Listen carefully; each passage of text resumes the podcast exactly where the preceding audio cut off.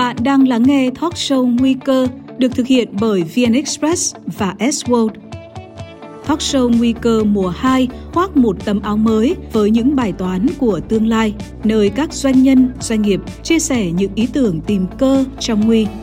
Không chỉ giới hạn trong phạm vi một doanh nghiệp, bài toán tương lai cần được hoạch định bằng nỗ lực quốc gia, kết nối để bứt phá.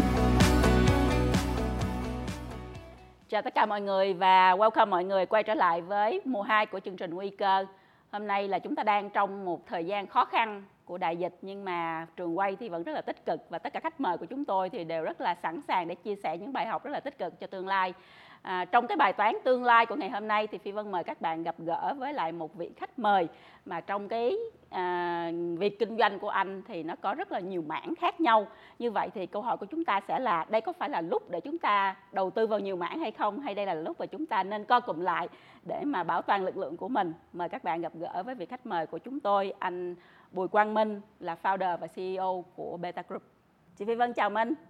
Dạ, xin chào chị Phi Vân và xin chào uh, khán giả của chương trình uh, Nguy và Cơ cũng như là độc giả của VN Express. Bạn có thể tìm và theo dõi Nguy cơ trên VN Express, YouTube, Facebook và Apple Podcast để không bỏ lỡ những nội dung hữu ích. Chị Phi Vân welcome em đến với chương trình Nguy cơ. Hôm nay thì hai chị em mình là hai đầu cầu khác nhau nhưng mà điều đó cũng không có nghĩa là mình sẽ không có một cái câu chuyện mà nó rất là sâu sắc. Nhưng mà ừ, trước khi mình vô chương trình á, thì chị Phi Vân thường hỏi tất cả mọi người á, là nếu như mà à, phép trừ và phép chia nó là nguy và phép cộng và phép nhân nó là cơ thì trong kinh doanh thì mình sẽ chọn cái phép tính nào trước? Uhm, em tự nghĩ mình là một người khá là tích cực. Do đó em sẽ chọn đương nhiên là hoặc là dấu cộng hoặc là dấu nhân. Ừ. nếu mà chị Phi Vân hỏi em khoảng 10 năm về trước khi mà em à, còn mới bắt đầu kinh doanh thì em sẽ chọn phép nhân đấy. Nhưng mà bây giờ thì em lại nghĩ là em muốn chọn phép cộng hơn. Tại vì phép cộng đối với em nó vừa mang cái ý nghĩa là à, tăng trưởng tăng thêm và, và kết nối. Nhưng mà nó cũng có một cái gì đó nó nó mang cái tính cân nhắc hơn một chút. Phép nhân thì nó hơi ờ, nó hơi ảo ạt. Còn phép cộng thì nó vừa có cái sự tăng tiến nhưng mà nó cũng có cái sự quan sát và ngẫm nghĩ nhiều hơn ạ cái gì đã làm cho sự ảo ạt nó trở thành à, một có một sự cân nhắc ở trong đó sau 10 năm vậy mình em nghĩ là là là con người thì ai cũng sẽ trải qua những cái chặng đường trưởng thành khác nhau. Và đối ừ. với em thì uh, em cảm thấy là mình đang có một cái sự thay đổi nó nó nó có những cái sự cân nhắc đến những thứ bên ngoài mình nhiều hơn. À, ừ. trước đó thì có lẽ là mình mình chỉ quan sát cái thế giới bên trong mình thôi. Mình không có nghĩ nhiều đến những người xung quanh hoặc là cái thế giới bên ngoài mình nhưng mà khi mà em à, kinh doanh nhiều lên và em trưởng thành lên thì em cảm thấy là cái sự quan sát và cái sự cân nhắc đến những người xung quanh và những cái bên ngoài mình nó giúp mình được rất là nhiều. Nó giúp mình rất là nhiều là ví dụ như là nó giúp mình như thế nào? À, nó giúp mình làm mọi việc tốt hơn chị ạ. Tại vì là đôi khi mình có cái sự quan sát tổng thể mình sẽ hiểu được những cái hành động những cái à, quyết định của mình nó tác động như thế nào đến cả một cái hệ sinh thái xung quanh mình chứ nó không phải là chỉ là phục vụ cho riêng bản thân mình nữa nếu mà mình chỉ nghĩ cho riêng bản thân mình thì em cảm thấy là đôi khi mình không có biết là cái quyết định đấy nó sẽ có những cái hiệu ứng domino như thế nào về sau nhưng mà nếu mình có một cái sự quan sát rộng hơn và mình có cái sự cân nhắc tính toán nó kỹ lưỡng hơn cũng như là có cái sự cảm thông và nhìn nhận các cái sự kiện hay là những con người bên ngoài mình thì thường nó sẽ mang lại cho mình cái kết quả giống như mình trông đợi nhiều hơn ạ. Với câu trả lời đó là em vừa mới làm cho chị Phi Vân thích phép cộng hơn rồi đó. Nhưng mà bây giờ chị Phi Vân sẽ mở một cái câu hỏi trong cái phép cộng này để giống như một cái game trước khi mình bắt đầu vô những câu chuyện nó kinh doanh hơn ha. Thì bây giờ chị Phi Vân đọc xong rồi em phải trả lời thiệt là nhanh nha.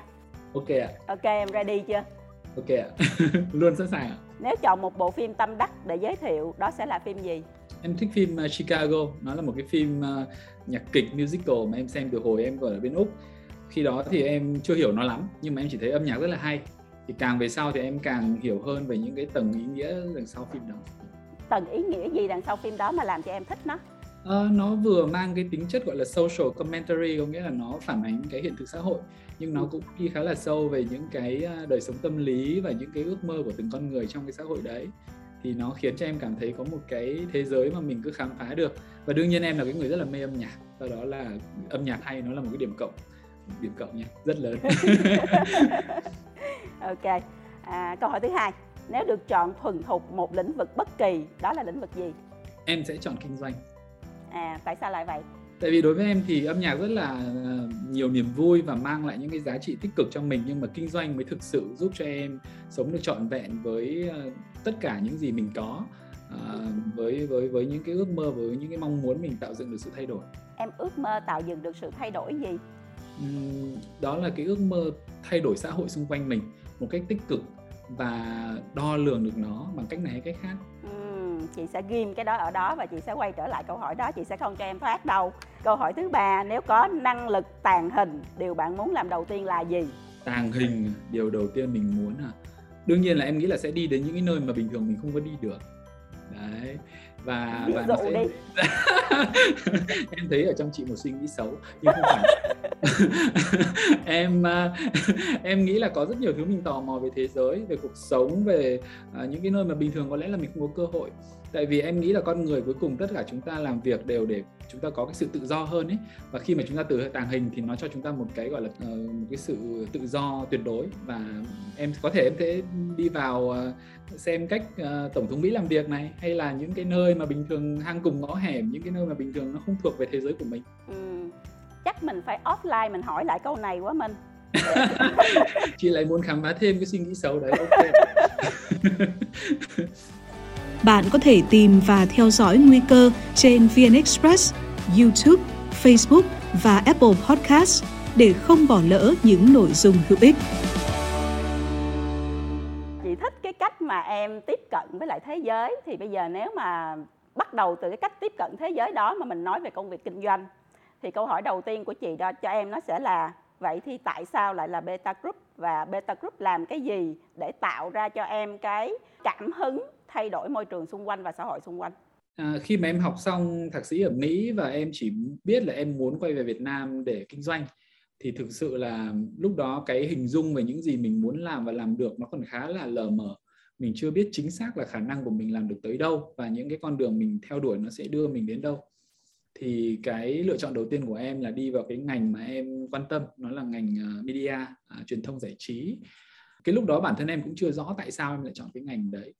thế nhưng mà sau một thời gian làm và rất là tâm huyết và rất là tận hưởng cái công việc đấy thì em bắt đầu em cảm nhận thấy cái cái giá trị mà nó mang lại cho em. Đó chính là những cái tác động đến suy nghĩ và tác động đến cái cách mọi người nhìn thế giới. Thì thì nó khiến cho em càng yêu cái ngành đấy hơn và và giống như um, chị Vi Vân cũng biết thì gần đây em cũng bắt đầu chuyển sang một số những cái ngành mới. Nhưng mà nó cũng vẫn mang cái cái câu chuyện tương tự như vậy và dần dần thì em bắt đầu em hình dung rõ hơn về một cái giá trị mà mình đang theo đuổi. Em tự gọi nó là uh, amplifying impact. Có nghĩa là những cái tác động mà có tính chất cộng hưởng. Cái cách em nghĩ về nó như này có nghĩa là nếu mà một cái công việc kinh doanh bình thường á, thì thường là cũng đều tạo ra những cái giá trị tích cực. Nhưng mà thường nó sẽ chỉ dừng lại ở đấy thôi. Ví dụ mình trao đổi một cái món hàng hay là mình trao đổi một cái dịch vụ đơn giản thì đa số là nó sẽ dừng lại ở đấy nhưng mà nếu mà chị Phi Vân nghĩ về một người họ xem một bộ phim mà nó nó lay động cái thế giới quan của họ, hoặc là họ ở trong một cái môi trường sống mà nó văn minh lịch sự, hay là họ học được một bài học hay, thì cái giá trị nó không dừng dừng lại ở đó.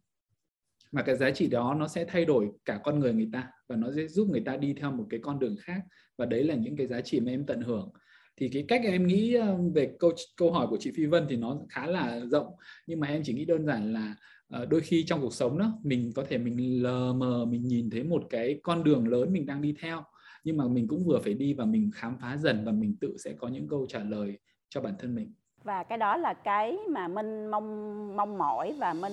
à, mong muốn nó sẽ mang lại. Nhưng mà minh có bao giờ minh à, đo thử hoặc là có một câu chuyện gì hay là có một cái con người nào mà đã cho minh thấy được là những cái gì mình suy nghĩ và mong muốn nó đã trở thành hiện thực không? Có chị vân. Ừ. à, ví dụ như là khi mà em mở những cái ờ, địa điểm dạp chiếu phim á thì em nhớ rất là nhớ một cái câu chuyện cụ thể ở dạp chiếu phim đầu tiên của em ở Thái Nguyên.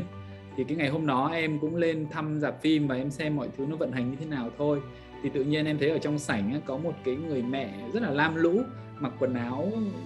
không không có không có không phải là quá là tươm tất à, đi cùng với một người con rất là đeo khăn quàng đỏ và người con đấy cũng à, mặc quần áo học sinh. Và em thấy là hai mẹ con đấy đứng ở ở sảnh và cậu bé cầm cái bằng khen học sinh giỏi và nhờ một người nhân viên ở trong dạp của em chụp cho hai mẹ con một tấm hình. Thì cái cái cái cái moment đấy nó khiến cho em thực sự cảm động và em nhớ đến tận ngày hôm nay tại vì em hiểu câu chuyện của họ là có lẽ là người mẹ này à, hứa với người con của mình là nếu mà con học giỏi thì mẹ sẽ đưa con đến à, uh, dạp beta để xem phim. Và đấy có lẽ là một cái kỷ niệm mà cậu bé này sẽ rất là nhớ. Và em tin là những cái bộ phim uh, ở trong dạp mình chiếu á, nó cũng mang những cái giá trị chân thiện mỹ và nó sẽ đi với cậu bé đó à, một cái chặng đường rất là dài về sau. Và đó là những cái giá trị mà em ờ, rất là trân trọng. Câu chuyện rất là cảm động. Vậy câu hỏi tiếp theo của chị Phi Vân sẽ là mình sẽ làm như thế nào để có thêm nhiều câu chuyện cảm động đó ở khắp nơi ở Việt Nam? Đó chính là cái ờ, cái cái điều em đang muốn làm với Beta Group của mình. Có nghĩa là mình muốn tạo ra những cái tác động đấy, thế thì mình phải tạo ra một cái hệ thống để có thể cùng với mình tạo ra cái giá trị đó. Sức của mình thì luôn là có hạn, vậy thì mình phải làm thế nào để mình tạo dựng được một cái đội ngũ, những cái người anh em chia sẻ với mình cái mong muốn đó và họ hiểu được cái mong muốn đó và họ tìm được cái niềm vui trong công việc giống như mình? Thì dần dần à, mình mới tạo nên những, những sự thay đổi đấy được nhưng mà với cái cụm rạp chiếu phim thì hiện nay có vẻ như là đây là một cái ngành mà nó đang gặp khó khăn lớn nhất à, trên thế giới luôn chứ không phải chỉ Việt Nam đúng không? À, à hàng thì, đầu đấy ạ. Ừ, rồi đối diện với những cái khó khăn đó thì thì mình làm sao? mình sẽ phải phân định giữa cái việc là cái gì mình uh, thay đổi được và cái gì là cái mình không thay đổi được em nghĩ trong mọi tình huống nó luôn là như vậy thì khi mà cái câu chuyện dịch bệnh nó xảy ra đó thì đương nhiên là cái ngành dạp phim của em chịu ảnh hưởng rất là nặng. Từ uh, từ đầu dịch đến giờ bọn em đóng cửa mất 4 đợt rồi và mỗi đợt như vậy nó kéo dài nhiều tháng. Cùng với nó là không biết là bao giờ thì được mở lại và mình phải quản trị mọi thứ như thế nào. Thì chị Phi Vân cũng hiểu là cái khó khăn nó gây ra cho tổ chức của mình nó rất là lớn. Thế nhưng mà mình cũng hiểu là có những cái việc mình không không không không ở trong cái tầm kiểm soát của mình và mình chấp nhận nó mình vượt qua cái tâm lý gọi là căng thẳng hay là hay là là là, là buồn bã hay là tuyệt vọng gì đó thì mình mình mình hãy cảm nhận nó. Nhưng mà nhanh, nhanh chóng sau đó là mình hãy tìm cách để vượt qua và mình tập trung vào cái gì là cái mình có thể thay đổi được. Thì những gì là những cái mình có thể thay đổi được nó là uh, kiểm soát lại các cái dòng chi phí. À, ví dụ như mình có thể nói chuyện với các bên đối tác chủ mặt bằng đàm phán thương thảo để cho họ hiểu là đây là cái khó khăn trước mắt nhưng mà cái sự hợp tác của chúng ta nó là lâu dài và họ cũng muốn mình có thể ở lại với họ rồi mình uh, tập trung vào những cái mình có thể làm được. Em ví dụ như là ừ, nếu mà đội ngũ bình thường mọi người sẽ tập trung vào việc vận hành các chuỗi rạp phim và tạo ra dòng tiền doanh thu. Thế nhưng mà bây giờ mọi người không làm được cái việc đó nhưng mình vẫn muốn giữ cái hệ thống nhân sự đấy của mình tại vì họ là những người anh em đã chiến đấu với mình khá là lâu và mình đã dày công để xây dựng thì mình nghĩ xem là có thể cùng nhau làm gì để chuẩn bị cho cái giai đoạn tiếp theo. Tại vì dịch chắc chắn là nó sẽ không có thể tồn tại mãi mình nhìn vào cái, cái bài toán tài chính mình nhìn vào cái bài toán quản trị chung để mình tính toán cái việc đó và mình uh, bắt đầu đưa ra những cái đề bài cho anh em giải. Em ví dụ như là uh, tạo ra những cái mô hình kinh doanh tiếp theo hay là tìm những cái mô hình uh, dạp chiếu phim mà nó phù hợp hơn nữa với thị trường Việt Nam mà có thể là trước đó khi mà mình còn đang mải chạy và đưa cái guồng máy nó cứ quay thì mình chưa có thời gian để mình nghiên cứu kỹ và sâu về những cái vấn đề đó à, hoặc là câu chuyện về nhượng quyền thì cũng là một cái mũi nhọn mà beta đã muốn làm trong trong quá khứ nhưng mà vì mình đang mải chạy theo những cái công việc ngay trước mắt thì mình lại chưa làm được thì em nghĩ là nó chỉ là một cái sự sắp xếp để nó phù hợp nhất với cái tình huống hiện tại và làm thế nào để mình có thể tận dụng tối đa cái nguồn lực của mình đang có và bảo toàn được cái lực lượng cũng như là cái à, cái nguồn năng lượng tích cực mà mình đã rất là mất công để mình xây dựng. Vậy thì trong cái giai đoạn này, trong giai đoạn mà Minh đang rất là tập trung vào sự chuẩn bị cho một cái tương lai sắp tới, sắp xếp lại mô hình kinh doanh, có thể là tối ưu mô hình kinh doanh của mình vân vân thì mình có thể chia sẻ ví dụ như là cái gì nó rất là cụ thể mà team đã à, nghĩ ra và đã chuẩn bị để mà sắp tới mình sẽ đưa ra thị trường sau khi mà dịch chấm dứt hay không? Vâng, Um, thì em có thể lấy một cái ví dụ cụ thể về cái mô hình dạp chiếu phim là trước giờ thì mọi người mở một cái chuỗi dạp chiếu phim thường như bọn em kể cả beta mở một cái tiêu chuẩn dạp cụm dạp tiêu chuẩn nó cũng phải lên đến khoảng 20 đến 30 tỷ một địa điểm. Thì nó là cái mô hình chuẩn. Thế nhưng mà bọn em bắt đầu nghiên cứu và đưa ra một cái mô hình gọi là beta light có nghĩa là cái mô hình nhỏ gọn hơn. Mình có thể đi đến những cái địa phương xa hơn nữa không phải là những thành phố quá lớn mà mình có thể đến những cái huyện lỵ những cái thị trấn và bọn em đã phải nghiên cứu rất là kỹ về chuyện là mình dùng cái vật liệu xây dựng như thế nào mình dùng bao nhiêu số bao nhiêu ghế mình dùng cái loại uh, trang trí ra làm sao rồi máy chiếu như thế nào để nó vẫn đảm bảo được tất cả các yêu cầu về kỹ thuật đủ nhưng mà nó lại uh, đảm bảo cái bài toán kinh doanh và đầu tư có lãi cho từng cái điện của đấy của mình. Và beta sau một cái thời gian dịch cứ kéo dài như vậy thì thì bên em đã phát triển xong cái mô hình đó. Nó chỉ khoảng à, uh, 5 tỷ mình đã có một địa điểm rạp chiếu phim với 2 đến 3 phòng chiếu tùy theo. Và cái mô hình này đối với em em nghĩ là nó rất là phù hợp với cái con đường trước mắt của thị trường Việt Nam. Tại vì là cái cái thị trường phim Việt Nam vẫn đang ở trên cái đà phát triển rất là mạnh. Và cái nguồn phim nội à, cái lực của các nhà làm phim Việt Nam nó càng ngày nó càng tốt lên. Mọi người làm nội dung càng ngày càng tốt. Và cái điều đó nó sẽ kéo à, những người dân Việt Nam không phải chỉ ở những thành phố lớn nữa, mà ở những cái huyện lỵ xa, họ cũng có nhu cầu được giải trí và được xem phim và với cái mô hình này thì em tin là Beta sẽ là cái cái cái đơn vị tiên phong ờ, đánh cái cái thị trường đó và ờ, em cũng muốn ờ, gọi là đưa cái cơ hội này đến cho nhiều đối tác những cái đối tác ở địa phương nếu mà họ am hiểu thị trường họ có mặt bằng và họ có mong muốn hợp tác để để mở theo cái mô hình của beta thì em tin là cùng nhau uh, chúng ta có thể khai phá một cái thị trường còn rất là nhiều tiềm năng. Ừ. Chị thích cái cách mà em nhắm vô cái thị trường mà những cái à, cụm rạp của quốc tế hiện nay họ không có nhắm đến. Và chị nghĩ đó là một thị trường quá tiềm năng cho em trong tương lai. Nhưng mà chị cũng sẽ hỏi một câu hỏi khó là mọi người đang thay đổi cái cách tiếp cận về media và mọi người đang nói về streaming đang nói về video on demand ở trên mạng à, và những cái platform nền tảng như là Netflix chẳng hạn hay là Vion thì nó đang là những cái platform nó hot nhất để mà tiếp cận được với lại những người dùng trẻ thì ở đâu là cái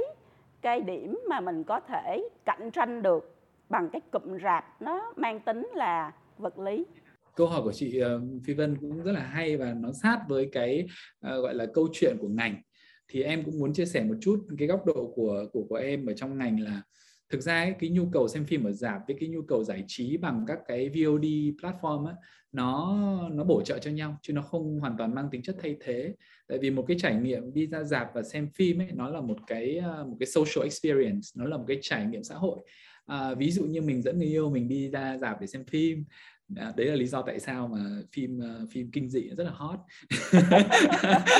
Tại vì dẫn bạn gái đi xem phim thì đôi khi là muốn có những em, em chạch lè một tí. À, nhưng mà anyway thì câu chuyện là nó là một cái trải nghiệm uh, xã hội và mọi người có cái nhu cầu đi ra ngoài uh, kết nối với nhau được trải nghiệm những cái uh, cái không gian và những cái um, nội dung cũng như là cái công nghệ rồi uh, chất lượng âm thanh hình ảnh nó khác. Và em uh, thấy là Ờ, Ờ, cái cái content nó cũng khác chị Vân ạ. Có nghĩa là phim, điện ảnh, họ đầu tư rất là nhiều và họ chọn đúng một thời điểm để họ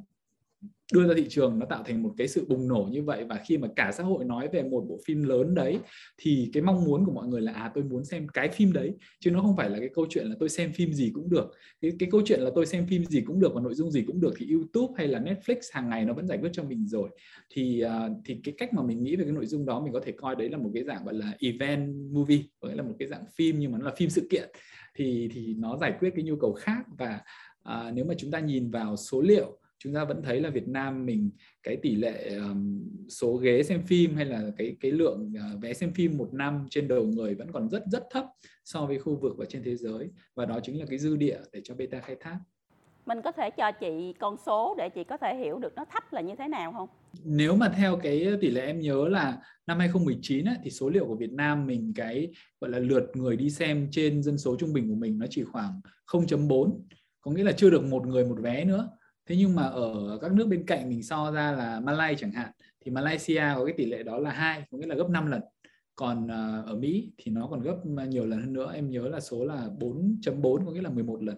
Thì cái dư địa của cái thị trường Việt Nam mình nó còn phát triển còn rất là nhiều. Tại vì đa số những người dân Việt Nam ở những cái địa phương xa họ chưa có dịp tiếp cận với cái trải nghiệm điện ảnh đúng nghĩa. Bạn có thể tìm và theo dõi nguy cơ trên VN Express, YouTube, Facebook và Apple Podcast để không bỏ lỡ những nội dung hữu ích. Nhưng mà bây giờ mọi người trên thế giới thì nói về cái mô hình kinh doanh thì mọi người sẽ nói về chữ omni channel có nghĩa là có nhiều cái kênh khác nhau, trong đó đương nhiên là có cả kênh vật lý và có cả kênh online. Chị thấy là em bắt đầu từ kênh vật lý. Vậy câu hỏi của chị tiếp theo là nó có phải là sự tiến hóa tự nhiên là em cũng sẽ có những cái platform online để mà bổ trợ nhau trở thành một cái mô hình kinh doanh mà nó omni channel nó đa kênh hay không? Um, em nghĩ là cái cái cái hướng đi mà theo cái hướng là phát triển thành omni channel đấy nó sẽ rất là cần thiết và hợp lý với những thị trường nó đã phát triển gần như là xong hết. Có nghĩa là nó đã ở một cái mức tới ngưỡng khi mà cái dư địa của thị trường physical nó không còn nhiều mọi người bắt buộc phải tìm những cái ngách đi mới thì cái hướng mà move lên online nó là cái hướng duy nhất và gần như là obvious rõ ràng là phải đi cái hướng đấy. Thế nhưng mà đối với beta và đối với cái câu chuyện ở Việt Nam thì em thấy là cái dư địa của thị trường dạp chiếu phim physical vẫn còn quá nhiều để mình khai thác. À, nếu mà mình nhìn vào số liệu mình cũng thấy xung quanh mình thôi em chưa nói đến Mỹ hay là châu Âu hay là những cái nước phát triển như Hàn Quốc uh, thì nó còn rất là nhiều để em tập trung vào cái việc đó. Và em nghĩ là trong kinh doanh thì mình phải lựa chọn mình lựa chọn cái gì để mình phát triển tiếp và cái gì là cái nó sẽ mang lại cho mình nhiều giá trị. Và đối với beta thì câu chuyện là tiếp tục mở thêm những cái chuỗi dạp chiếu phim, kể cả là theo cái mô hình nó khác đi một chút, nhưng mình khai thác được hết cái thị trường đó. Và sau đấy mình vẫn có thể tính toán đến chuyện phát triển thêm những mô hình khác, nhưng mà không nhất thiết là bọn em phải move lên online media, mà bên em lại nghiên cứu đến những cái mô hình tiếp theo như là proptech hay là về giáo dục tại vì đối với em thì những cái thứ đó nó bổ trợ với nhau và bên em xoay một cái hướng gọi là phục vụ tối đa cho cái nhóm khách hàng mà mình đang tập trung. À, nếu mà beta cinema hiện giờ một năm bọn em phục vụ khoảng 4 triệu lượt khách xem phim và cái nhóm khách hàng đấy họ trẻ và em hiểu rõ về họ thì từ cái việc mà em hiểu rõ về họ thì em nghiên cứu kỹ hơn về cái nhu cầu khác của họ. Ví dụ như là chỗ ở các bạn trẻ đó đa phần là ở quê lên thành phố các bạn ý uh, học xong và muốn ở lại thành phố thì các bạn ý ở đâu? Các bạn ấy đang có những sản phẩm như thế nào? Và các bạn ấy muốn học gì? Và các bạn ấy làm sao để có thể phát triển trong cái công việc và cuộc sống của của họ? Thì em đang đi theo cái hướng gọi là tập trung rất là sâu vào khách hàng của mình. Và nếu mà muốn phát triển thì mình phát triển theo cái hướng là bổ sung những nhu cầu khác cho họ. Chị rất là thích cái cách làm đó bởi vì chị nghĩ là khi mà mình đã có data dữ liệu của người dùng, của một nhóm người dùng nào đó rồi và mình à, cung cấp cho họ thêm nhiều cái service khác hoặc là nhiều cái sản phẩm khác, thì có lẽ nó sẽ là cái hướng đi mà nó bền vững nhất. Nhưng mà tại sao lại là chỗ ở và tại sao lại là giáo dục mà không phải là thứ khác? Bởi vì cái cái tập khách hàng này của em, họ có thể có rất là nhiều cái cái dịch vụ khác nhau, cái nhu cầu khác nhau. À, vâng, câu hỏi cũng rất là hay. Chị Vân hôm nay toàn câu hỏi hay thôi. em rất là thích. Em nghĩ là cái cái việc lựa chọn cái ngạch tiếp theo để đi của beta đó nó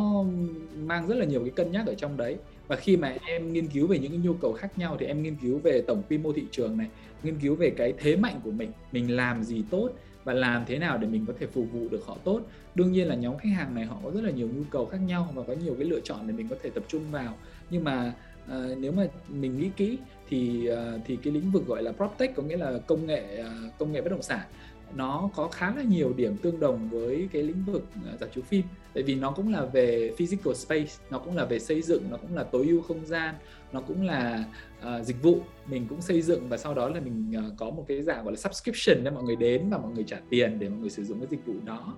Uh, thì em thấy có rất là nhiều cái lợi thế để mình có thể uh, tận dụng ngoài ra thì cái mạng lưới của mình với những đối tác những cái bên ờ, làm bất động sản các cái chủ ờ, mặt bằng thì mình cũng có thể có thể tận dụng các cái cái cái câu chuyện tương tự như vậy. À, thì em tự tin để em uh, gọi là nghiên cứu cái mô hình uh, căn hộ dịch vụ giá rẻ dành cho nhóm khách hàng trẻ đó và uh, cái bước đi đầu tiên nó cũng khá là suôn sẻ nó, nó nó chứng minh là mình đã nghĩ đúng. Tại vì là khi mà em thực hiện cái dự án đầu tiên ở Hoàng Cầu ấy uh, A Plus Home ở Hoàng Cầu em không có gặp nhiều khó khăn như cái thời gian đầu em làm chuỗi rạp phim. Tại vì mình mình tận dụng được tất cả những cái kiến thức hiểu biết và cái cái cái cái know how rồi cái uh, trải nghiệm của mình để mình xây dựng một cái mô hình nó không quá khó so với những gì mình đã làm. Nhưng mà nếu như mà mình được uh, khởi nghiệp lại ngày day zero của ngày đầu tiên mình khởi nghiệp thì mình sẽ làm cái gì khác đi cho beta group? Ờ, em không nghĩ là em sẽ làm gì khác đâu. Tại vì tại vì như thế này tại vì là nếu mà chúng ta nhìn lại quá khứ chúng ta sẽ thấy rất nhiều lỗi hoặc là rất nhiều cái quyết định sai. Nhưng mà cái quyết định sai đấy tại thời điểm đó nó là quyết định đúng. Có nghĩa là tại cái thời điểm đấy, với những thông tin mình có, với cái mong muốn của mình, với những cái dữ kiện mình có thì mình đưa ra cái quyết định đấy nó cũng hợp lý. Nhưng mà đương nhiên là sau đấy thì mình nhìn lại, mình thấy là à thực ra nó không phải như mình nghĩ. Có nhiều thứ mình chưa nhìn thấy, có nhiều cái thông tin mà mình làm rồi mình mới biết thì thành ra là để trả lời câu hỏi của chị Phi Vân thì em nghĩ là cũng không có làm gì khác được nhiều hơn đâu. Mà chỉ có đơn giản là ờ, trong cuộc sống hay công việc cũng vậy, mình cứ cố gắng hết sức,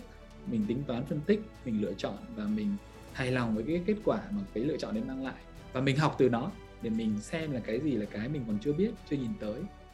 thì phi vân muốn hỏi một chút về sự sáng tạo. Bởi vì là khi em bắt đầu thì đương nhiên là mình sẽ có những cái suy nghĩ và những cái nhận định về cái thị trường của mình hay là về à, đối tượng tiêu dùng của mình. Nhưng mà trên cái hành trình mà mình hiện thực hóa cái mô hình kinh doanh của mình thì đương nhiên nó sẽ có những cái lệch pha, chứ không bao giờ nó có một trăm phần trăm hết. Thì không biết là Minh đã gặp phải những lệch pha gì và Minh, cái đội ngũ và cùng với Minh đã sáng tạo như thế nào để mà hoàn thiện hơn và hoàn chỉnh hơn mô hình kinh doanh của mình.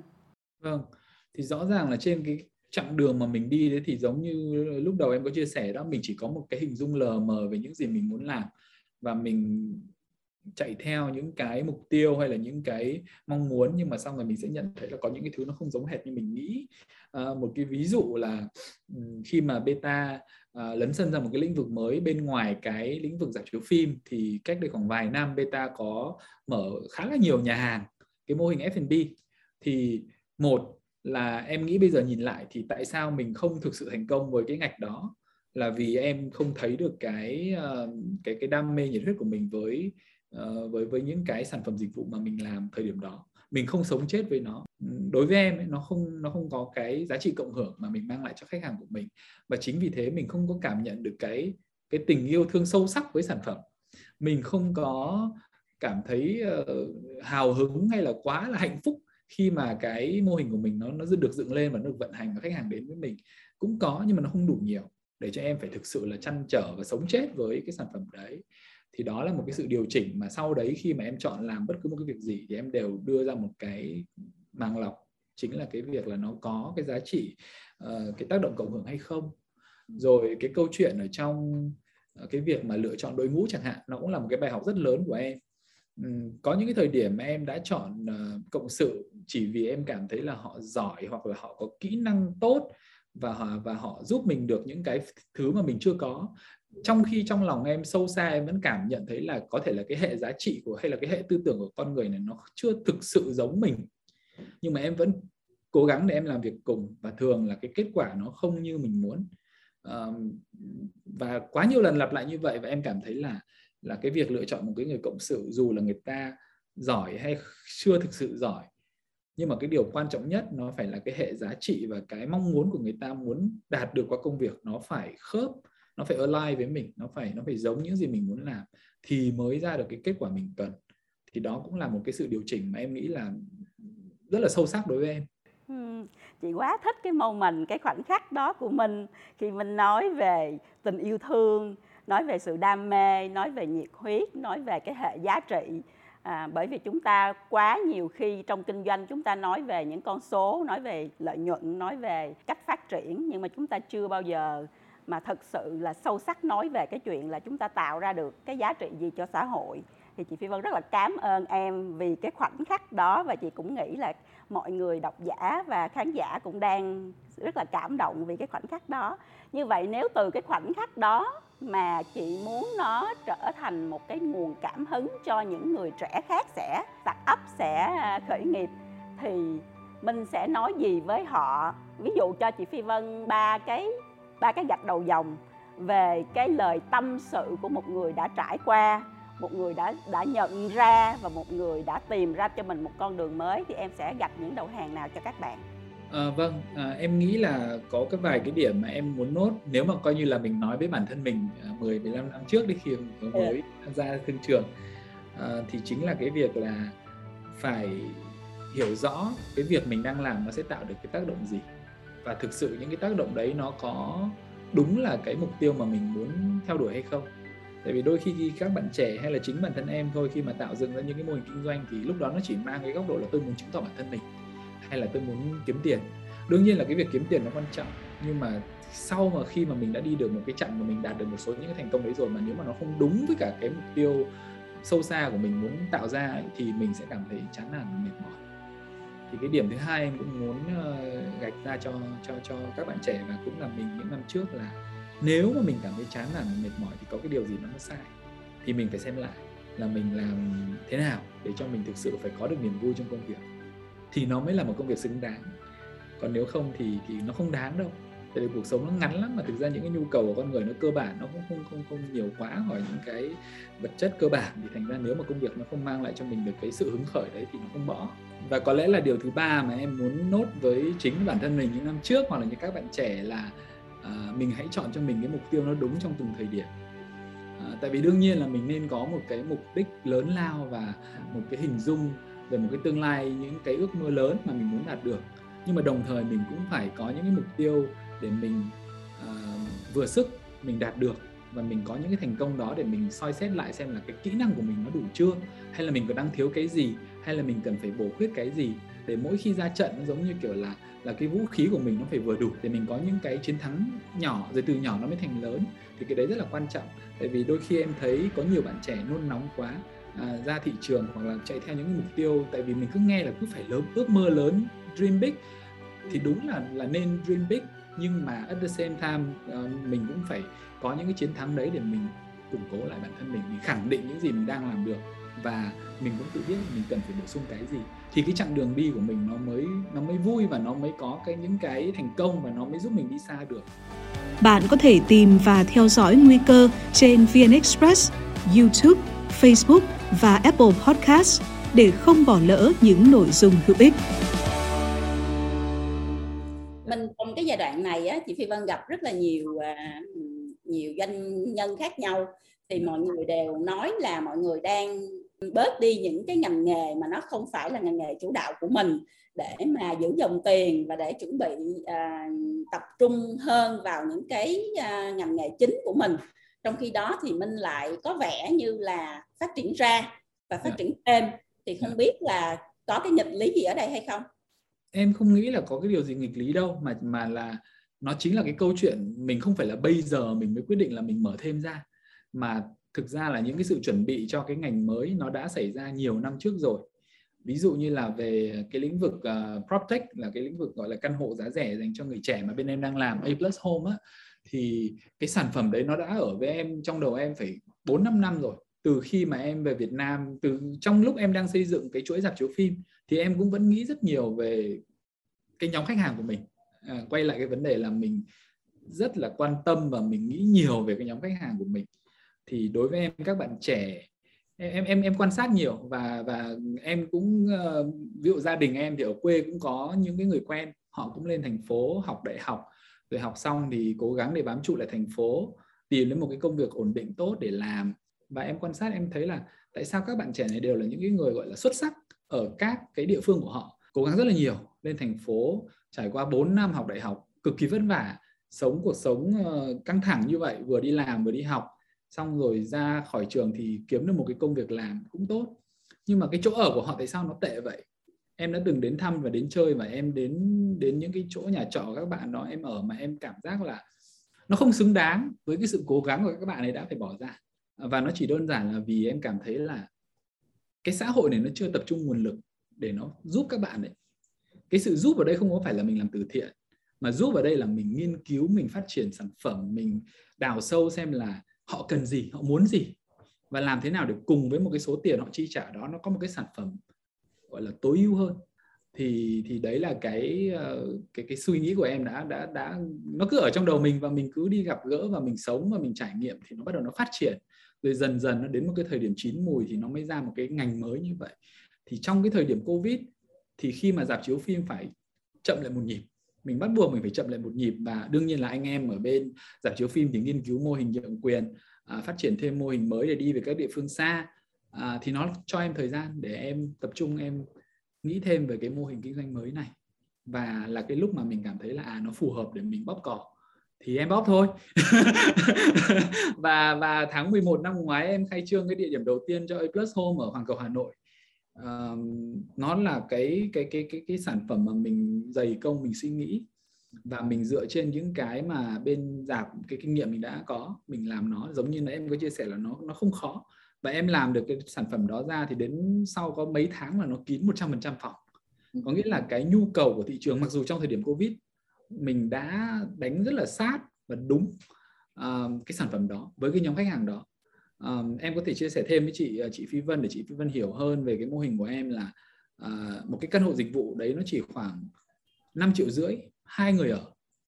Có nghĩa là mỗi bạn trẻ chỉ chi tiêu có 2 triệu mấy thôi mà đã gồm cả là điện nước internet một tuần được giặt đồ hai lần và được dọn phòng hai lần. Thì cái phải hy sinh ở đây có lẽ là cái diện tích nó nhỏ một chút nó không cần quá lớn quá rộng nhưng mà cái phòng nó hiện đại và nó sạch sẽ. Và đối với em ấy, em em hay nghĩ về cái chỗ của A Plus Home muốn mang lại cho các bạn trẻ nó là uh, a place with dignity. Có nghĩa là một cái chỗ mà nó có nó có lòng tự tôn. Tại vì em nghĩ là cái môi trường mà các bạn ấy sống và cái cách các bạn ấy nhìn cái không gian xung quanh ấy một phần nào đó nó sẽ giúp các bạn ấy nghĩ về bản thân con người các bạn. Và nếu mà các bạn ấy có cái sự tự tin có cái dignity ở trong cái môi trường sống của mình thì các bạn ấy có thể xây dựng một cuộc sống cũng có dignity và có cái sự tự tôn đó và các bạn ấy ra đời các bạn ấy sẽ tự tin hơn để phát triển bản thân mình. Và đấy là cái mong muốn mà em mong làm được với A Plus Home. Khi mà em pilot cái mô hình đó đó dạ. thì cái mà em nghĩ à, mình sẽ mang lại cho người tiêu dùng của mình và cái mà thật sự sau khi mà mình đã pilot xong và mọi người nhận ra cái giá trị của nó nó có cái sự khác biệt gì không nó có câu chuyện gì lạ ở đằng sau đó không không quá lạ chị Phi Vân ạ, à, tại vì có lẽ là mình đang nghĩ về nó quá nhiều và mình làm các cái bước market research rồi tìm hiểu nhu cầu khách hàng rồi phát triển sản phẩm. Nó nó khá là kỹ do đó là nó không quá lệch ra khỏi những gì mà mình tính toán và mình tư duy. Uh, nó chỉ hơi lạ đối với em một chút là em cứ nghĩ là mọi người sẽ rất là muốn ở phòng kiểu hai, nếu mà hai bạn ấy thì sẽ ở, muốn ở phòng twin nhiều ấy. Có nghĩa là cái kiểu ở bên Mỹ là họ có, hay có là twin với double. Thì em thấy ở Việt Nam các bạn ấy toàn ở double thôi, kể cả là hai bạn nam hay hai bạn nữ. Không không có phải là là là là các bạn ấy là couple hay gì, nhưng mà ờ, cái văn hóa của người Việt mình cái văn hóa của người Á Đông ấy, mọi người gần gũi với nhau quá nó làm cho em ngạc nhiên tại vì em bị cái là em ở em em ở nước ngoài từ khi em học xong cấp 3 do đó là trong đầu của em em nghĩ mà không có thể nào mà nếu mà là hai người bạn là nam hay là hai người bạn là nữ thì chắc chắn họ sẽ muốn ở riêng gọi là hai cái giường twin nhưng mà ai có ngờ đâu là đa số mọi người đều thích uh, phòng double thì đấy cũng là một cái một cái trải nghiệm khá là thú vị đối với em trong quá trình phát triển sản phẩm một yếu tố văn hóa rất là là thú vị đúng không? Trưng à, rất là đặc trưng của Việt Nam. Okay. Yeah. Dạ. cho chị hỏi một chút xíu chị quay lại câu chuyện của doanh nghiệp Việt Nam và chị muốn đứng từ cái góc độ đó để hỏi Minh Dạ. có vẻ như là doanh nghiệp vừa và nhỏ của Việt Nam trong cái cơn đại dịch này và đặc biệt là trong thời điểm này thì mọi người có tâm lý lo sợ khá là à, căng thẳng và có vẻ như mọi người muốn dừng lại một chút nghỉ ngơi và không có phát triển quá nhiều hoặc là không có triển khai nhiều hoạt động trong thời gian này để bảo toàn lực lượng, trong khi em thì làm ngược lại, thì cho chị Phi Vân hỏi là từ đâu mà em có cái quyết định như vậy và nó, theo em thì doanh nghiệp Việt Nam có nên suy nghĩ tích cực hơn về việc triển khai kinh doanh trong thời điểm khó khăn này hay không? Em nghĩ là nó là câu chuyện riêng của từng tổ chức mình không thể nào mình có một cái gọi là blanket statement theo cái cách là bảo là doanh nghiệp nào cũng hãy xông lên đi và hãy kiểu tích cực lên đi. Tại vì em nghĩ như vậy là hơi hơi hơi hơi chủ quan. À, câu chuyện riêng của beta thì thứ nhất là ở cái chuỗi rạp phim bọn em cũng có một cái sự rất là may mắn là về nguồn tài chính. Bọn em đã đảm bảo được ngay trước khi dịch nó xảy ra. À, với cái vốn của quỹ đầu tư họ đầu tư vào rồi cái cái nguồn lợi nhuận nhiều năm trước đó mình cũng tích lũy được. Thì nó là một cái sự may mắn. Em nghĩ là may mắn thôi chứ cũng không hoàn toàn là mình, mình khôn hay là mình giỏi giang quá gì. Mà nó chỉ đơn giản là cái cơn dịch nó chạy đến đúng cái lúc mà mình đang có lực để mình vẫn có thể tồn tại tốt được. Và nó tạo cho mình cái điều kiện là mình nhìn lại xem là à, ok nếu mà như thế mình không có uh, không có chạy tiếp với cái kế hoạch cũ được thì mình làm được gì? Thì bọn em mới nghĩ đến cái cái cái cái, cái việc là sau đại dịch ấy thì kiểu gì cái ngành dạp chiếu phim nó cũng hồi phục rất là nhanh. Rõ ràng là cái phim bố già nó đã chứng tỏ chúng ta thấy cái điều đó rồi chỉ cần được mở một phát thôi là bà con kéo nhau đến dạp và nó gọi là đồng đồng đồng kinh khủng. Và đấy là những cái kỷ lục mà ngành dạp phim sẽ tiếp tục có trong cái thời gian tới khi mà dịch nó được đẩy lùi và chúng ta có vaccine đầy đủ. Và tự nhiên là cái cái những gọi là những cái bộ phim hay nó đang được ém lại nó trở ra nó sẽ bung ra như lò xo. Và đấy là cái cơ hội mà em nghĩ là beta sẵn sàng để ở trong cái tâm thế để có thể um,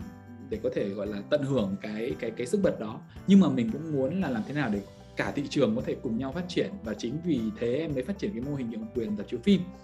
Thì cái mô hình nhượng quyền dạp chiếu phim về cơ bản nó chỉ là mình nhân rộng những cái thành công và những cái kiến thức và những cái đội ngũ của mình đã có để mình cùng với các cái đối tác ở từng địa phương, gọi là capture cái cái cái cái opportunity, cái cơ hội. Ờ, để mà làm sao khi mà thị trường nó hồi phục và nó có cái sức bật như thế thì tất cả chúng ta hãy cùng nhau mở rộng thị trường, phát triển và mọi người đều có cái cái lợi ở trong đó à, và beta thì đương nhiên là là là cái đơn vị đã có nhiều năm à, hoạt động và có những cái kinh nghiệm để làm những cái việc này. Thì em nghĩ là nó là cái thời điểm rất là thích hợp. Cho chị Phi Vân hỏi là đến với cái câu chuyện mà phát triển qua mô hình nhượng quyền thì đó có phải là chiến lược của mình ngay từ đầu hay là trong cái quá trình mình triển khai kinh doanh thì rất nhiều đối tác người ta quan tâm và mình quyết định là mình chọn cái cái hình thức đó để mình phát triển tiếp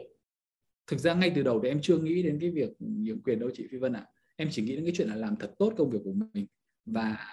hoàn thiện tất cả những thứ mình cần hoàn thiện. Từ cái thiết kế từ cái ờ, gọi là SOP các cái quy trình vận hành hoạt động rồi cái cách mình tổ chức đội ngũ nhân sự uh, tất cả mọi cái điều đó em đều phải dành thời gian để em nắn nót điều chỉnh. Và đúng với tinh thần của beta là luôn luôn tìm cách để hoàn thiện mình hơn nữa. Đến một cái thời điểm em cảm thấy là mọi thứ nó đủ tốt và đủ khỏe mạnh rồi thì em bắt đầu em nhận thấy là thị trường có những cái nhu cầu đó nhiều quá. Mà ví dụ ở những cái địa phương xa đó, mình không thể nào mà mình, gọi là là là là vọc tay đến tất cả các cái thị trường nhỏ ngóc ngách khắp nơi được. Thế thì tại sao mình không ờ, kết hợp với những cái người đối tác địa phương? Họ hiểu thị trường ở đấy, họ có mặt bằng, họ họ có những cái thế, gọi là, cái lợi thế ở địa phương mà mình chưa chắc đã có. Thì tại sao mình không kết hợp với nhau? Đúng là như cái phép cộng ban đầu chị Vân hỏi em cùng với một cái việc đó nữa là khi mà em phát triển và mở rộng cái hệ thống của mình ấy, thì em cảm thấy là càng làm nhiều thì cái mức độ hiệu quả của mô hình nó càng tăng lên. Mình có cái economy of scale có nghĩa là uh, mình có cái lợi thế của việc là mình có một cái network rộng. Mình uh, có cái lợi thế của việc là chi phí nó sẽ giảm xuống khi mà mình vận hành mô hình lớn. Uh, thì em thấy là nó nó make sense để mình phát triển cái mô hình nhượng quyền. Và đến bây giờ thì bọn em cũng dành ra khoảng hơn 2 năm để nghiên cứu tìm hiểu và phát triển cũng như là thuê cả tư vấn ở nước ngoài về để họ giúp mình cái việc là hoàn thiện những cái bộ tài liệu cũng như là kiểm tra lại tất cả những cái ngóc ngách của cái, cái cái business của mình xem là nó còn thiếu cái gì hay cần bổ sung cái gì rồi câu chuyện nhân sự bọn em cũng phải đào tạo rất là kỹ cái người giám đốc lo riêng cái việc nhận quyền này uh, để họ có thể giúp mình thực hiện được những cái kế hoạch đấy bạn có thể tìm và theo dõi nguy cơ trên VN Express, YouTube, Facebook và Apple Podcast để không bỏ lỡ những nội dung hữu ích.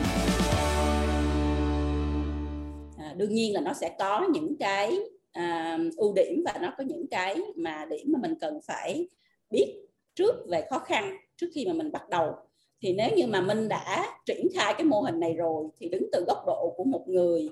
kinh doanh mô hình nhượng quyền thì mình sẽ khuyên những người mà đang có cái ý định sẽ mua nhượng quyền của mình á mình khuyên họ ba điều gì? Em nghĩ là cái điều đầu tiên là phải nghiên cứu tìm hiểu kỹ để mọi người hiểu rõ cái ngành cũng như là cái mô hình kinh doanh mà mình sẽ tham gia vào. Đương nhiên là cái phía bên đơn vị nhượng quyền là beta hoặc là một cái đối tác khác à, một cái công ty khác họ sẽ có trách nhiệm để cung cấp cho mình những cái thông tin đó. Và mình hiểu mình tìm hiểu thật là kỹ. Tại vì rõ ràng nó là cái khoản đầu tư của mình. Mình phải hiểu về cái cách cái mô hình đấy vận hành như thế nào cái thị trường nó đang ở cái thời điểm ra làm sao cái cơ hội nó có thực sự tốt đối với mình hay không. Thì cái điều đó là cái điều đầu tiên cái điều thứ hai em nghĩ là mọi người cũng phải xác định xem là mình có sẵn sàng để dành cho nó một chút thời gian hay không. Tại vì nếu mà chỉ làm một cách hời hợt ấy, thì em nghĩ là làm cái gì hời hợt cũng không mang lại kết quả tốt. Thì kể cả trong câu chuyện kinh doanh hay là nhượng quyền này dù là uh, mình hợp tác với một công ty nhượng quyền họ sẽ giúp mình được rất nhiều thứ. Họ sẽ có những cái ờ, uh, know how họ sẽ có những cái nền tảng về công nghệ về logistics về uh, mọi thứ giúp mình nhưng mà bản thân mình là cái người đối tác mình phải có đủ khả năng và năng lực cũng như là cái sự đam mê với cái ngành kinh doanh đó để có thể tạo ra kết quả tốt. Và cái điều thứ ba là em nghĩ là mình phải hiểu cái giá trị mà mình đang làm qua cái việc mình tạo ra. Với cái ngành giảm phim em thấy là đa số là cái thành công của những cái người mà đã làm ở trong ngành và thành công ấy, là vì họ yêu cái cảm giác mang lại niềm vui cho người khác. Khi mà mình yêu cái cảm giác đó thì mình dễ để có thành công. Minh chị Phi Vân à, thấy là có rất là nhiều người quan tâm đến chuyện là đi mua nhượng quyền hay là đầu tư vào nhượng quyền. Nhưng mà có vẻ như khi nói về chuyện đầu tư thì mọi người sẽ nghĩ trước hết đến chuyện là à, mất hết bao nhiêu tiền để mua cái đó à, có lãi hay không bao nhiêu lâu thì hoàn vốn đầu tư. Có vẻ đấy là những câu hỏi mà nó sẽ hiện ra trong đầu đầu tiên so với những câu hỏi mà mình mình nói nãy giờ với nhau. Ví dụ như là những cái giá trị hay là những cái cảm xúc gắn liền với nó những cái đam mê gắn liền với nó thì mình à, nói vì gì về điều này? Em nghĩ là những cái uh, vấn đề mà chị Phi Vân vừa mới nói nó cũng cực kỳ quan trọng. Nó là nền tảng nó là cái yêu cầu đầu tiên và cốt yếu của cái việc chúng ta đầu tư và kinh doanh. Uh, do đó chúng ta phải phải nghiên cứu kỹ chứ. Nó chính là cái ý trả lời đầu tiên của em mình phải nghiên cứu xem là cái mô hình đó đầu tư hết bao nhiêu tiền, nó sẽ bao nhiêu năm hoàn vốn. Thì ví dụ như khi mà em tạo dựng ra cái mô hình franchise cho giảm beta, em cũng đặt những cái yêu cầu đấy lên, gọi là yêu cầu đầu tiên luôn, là phải làm thế nào tạo ra được một mô hình giúp cho các bên, đối tác nhượng quyền của mình có thể hoàn vốn trong thời gian chỉ 3 năm. Đó là cái đề bài em đặt cho team của mình. Và từ cái đề bài đó mình quay ngược lại với những cái hoạt động trong quá khứ để mình hiểu là, ok, cái mô hình này nó có cái P&L có cái, gọi là cái cái cái cái bảng ờ, kết quả tài chính như thế nào để mình có thể cân đối cái việc là mình đầu tư ở đâu, đến mức độ như thế nào, máy móc dùng cái loại gì ờ, bớt cái gì đi hay tăng cái gì lên, làm thế nào để có thể đảm bảo được cái mô hình này nó vận hành được một cách trơn tru, mượt mà và ờ, ít cái cái cái lỗi trong quá trình vận hành. Thì từ những cái câu hỏi đó mình tạo dựng ra được một cái sản phẩm nó mới tốt để giúp cho đối tác nhượng quyền của mình họ hoạt động tốt và họ làm được những cái việc mà họ họ đặt mục tiêu ngay từ đầu là đầu tư kinh doanh. Đó là cái cái yêu cầu đầu tiên và cơ bản. Uh, cái ngành ờ, dạp chiếu phim thì nó có một cái hay là cái sản phẩm của nó là cái thứ về cơ bản thì nó đã được đảm bảo về chất lượng phần nào. Nếu mà chị nghĩ về cái mô hình nhượng quyền gọi là nhà hàng ấy thì nó khó hơn rất là nhiều tại vì là nó có quá nhiều những cái yếu tố có thể thay đổi ở trong một cái bước ờ, sản xuất và đưa cái dịch vụ đấy đến cho khách hàng. Thế nhưng mà phim thì về cơ bản thì mình ờ, nó được đóng gói rồi và sản phẩm ở trong một cái dạp chiếu phim thì nó là máy móc hoạt động là nhiều. Con người, cái điểm chạm của con người trong đó nó ít. Nhưng mà cái hay của cái lý do mà em lại làm nhượng quyền dạp chiếu phim là vì nó cần có một cái network, nó cần có một cái mạng lưới về thương hiệu, nó cần phải có một cái, gọi là, purchasing power, một cái sức mua tổng hợp. Tại vì nếu mà một nhà đầu tư nhỏ lẻ họ muốn nghiên cứu và đầu tư dạp chiếu phim đơn lẻ thì là một cái bài toán khá là khó và họ phải mất rất nhiều thời gian nghiên cứu, tìm hiểu để quyết định xem là làm như thế nào. Cũng như là câu chuyện vận hành nó sẽ rất là phức tạp cho họ, tại vì họ đơn thương độc mã, họ đi mua phim, họ thương thảo với các bên phát hành phim, nó rất là khó khăn tại vì cái sức mua nó không đủ và chính vì thế thì em thấy là cái cái cái cái việc mà nhượng quyền giả phim ở Việt Nam ấy nó rất là make sense nó rất là hợp lý và nó là một cái câu chuyện khiến cho em rất là hào hứng chị Phi Vân chúc Minh thành công với cái dự án nhượng quyền của rạp beta đó cho chị Phi Vân hỏi một câu ngoài đề một chút được không? Dạ. Tại sao lại là beta? Tại sao không phải là alpha? Tại sao không phải là một phiên bản chính thức? Tại vì em muốn tự nhắc mình và tất cả những người ở trong đội ngũ của mình là chúng ta không bao giờ hoàn hảo cả. Chúng ta luôn là cái phiên bản uh, hấp dẫn và mới mẻ và nhiều cảm hứng và nhiều sáng tạo. Nhưng mà chúng ta cũng phải tự nhắc mình là sẽ phải luôn có những thứ chúng ta phải cải tiến hơn nữa phải tìm tòi phát triển hơn nữa để chúng ta có thể uh, tiến lên và phát triển. Beta thì chị Phi Vân hiểu rồi đó nhưng mà bây giờ beta group thì sao? Như thế nào gọi là cái group? Thực ra nó là những cái mảng công việc khác nhau mà em đang muốn uh, theo đuổi và tạo dựng một cái hệ sinh thái mà tập trung để phục vụ cho cái nhóm khách hàng mình đã chọn là nhóm các bạn trẻ đa số là các bạn đang học đại học hoặc mới ra trường. Thì khi mà em bắt đầu làm cái ngành dạp chiếu phim á thì em mới bắt đầu nhận ra là mình uh, mình đang giống như kiểu là mình giúp các bạn ấy có những cái trải nghiệm hạnh phúc và mình uh, mình mình khiến cho các bạn ấy chạm được đến những cái ước mơ những cái giấc mơ. À, và đối với em thì nó giống như kiểu là cái hình ảnh của bầu trời. Có nghĩa là mình mình đưa cho các bạn ấy những cái ước vọng xa xôi. Thế nhưng mà sau đấy thì em bắt đầu em lại nghĩ tiếp đến những cái việc tiếp theo nó chính là mặt đất. Thì nó chính là cái mảng project chính là mảng về bất động sản. Thì em muốn um, tạo dựng cho các bạn một cái chỗ um, chỗ ở mà nó có cái giá trị và nó có cái sense of dignity cái cảm giác tự tôn về bản thân mình để giúp các bạn có thể phát triển trong trong cái chặng đường uh, sau khi học đại học này uh, phát triển hết cái năng lực của bản thân mình và tạo dựng những cái giá trị tiếp theo cho xã hội thế còn cái mảng thứ ba mà em cũng đang ấp ủ mà chưa thực sự là làm và đối với em thì nó cũng là cái câu chuyện mà em thực ra là khi mà em còn đang học ờ, uh, MBA ở Harvard là em đã nghĩ đến cái cái mô hình này rồi. Uh, nó là cái um, cái hình thức uh, mang cái khóa học với nội dung được Harvard cấp phép về để dạy uh, cho các bạn trẻ Việt Nam cái kỹ năng lãnh đạo và quản trị. Thì em đã làm việc với bên trường Harvard để em lấy được giấy phép và em dịch tất cả những cái tài liệu đó ra tiếng Việt. Và mình dùng chính cái phương pháp gọi là case study ở Harvard họ đã dạy. Và em làm thế nào để các bạn trẻ có thể tiếp cận được với cái kiến thức và những cái uh, trải nghiệm đó. Thì đó là cái uh, cái cái công việc mà em cũng ấp ủ rất là lâu rồi. Và uh, hy vọng thời gian sắp tới thì sẽ có thể triển khai được cái công việc đó. Thì như chị Phi Vân có thể thấy là tuy là các cái mảng việc ấy nó là những cái mảnh ghép khác nhau nhưng mà nó đều liên quan và nó hỗ trợ qua lại cho nhau. Và cùng một cái nhóm khách hàng đấy thì mình có thiên thời địa lợi và cuối cùng là cái phần leadership nó chính là nhân hòa thì em hy vọng là Beta Group có thể thực sự tạo dựng được giá trị cho xã hội. Với cái hệ sinh thái đó và với những cái nhu cầu rất nhiều và rất khác nhau của một tập khách hàng mà em đang nắm giữ trong tay thì có vẻ như là em còn đang ủ rất là một chục hay là hai chục hay là một trăm cái mưu khác để mà gắn vào cái hệ sinh thái đó chứ không dừng lại ở đây đúng không ạ? À, thực ra em thì em nghĩ là tuy là ba mảng nhưng mà nó là một công việc lớn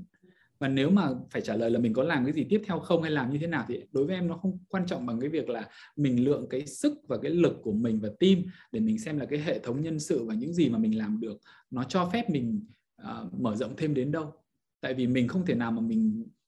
chạy xa quá mà mình không có sức để mình theo những việc đó. Và hệ thống nhân sự của mình họ chưa đủ lực hoặc là cái sự gắn kết với mình thì nó cũng cũng không mang lại kết quả tốt. Thì đối với em một cái công việc lớn ở đây là mình làm thế nào để có thể giúp các bạn trẻ Việt Nam phát triển và sống hết với những cái tiềm năng các bạn ấy có? Thế còn từng cái task cụ thể có thể là dạp phim có thể là A plus home có thể là cái mô hình ờ, học ờ, leadership từ Harvard về nó là những cái mảnh ghép khác nhau và nó sẽ bổ trợ qua lại lẫn nhau và từng cái việc đấy nó phải tốt thì nó mới tạo nên một cái hệ sinh thái tốt. Bạn có thể tìm và theo dõi nguy cơ trên VN Express, YouTube, Facebook và Apple Podcast để không bỏ lỡ những nội dung hữu ích.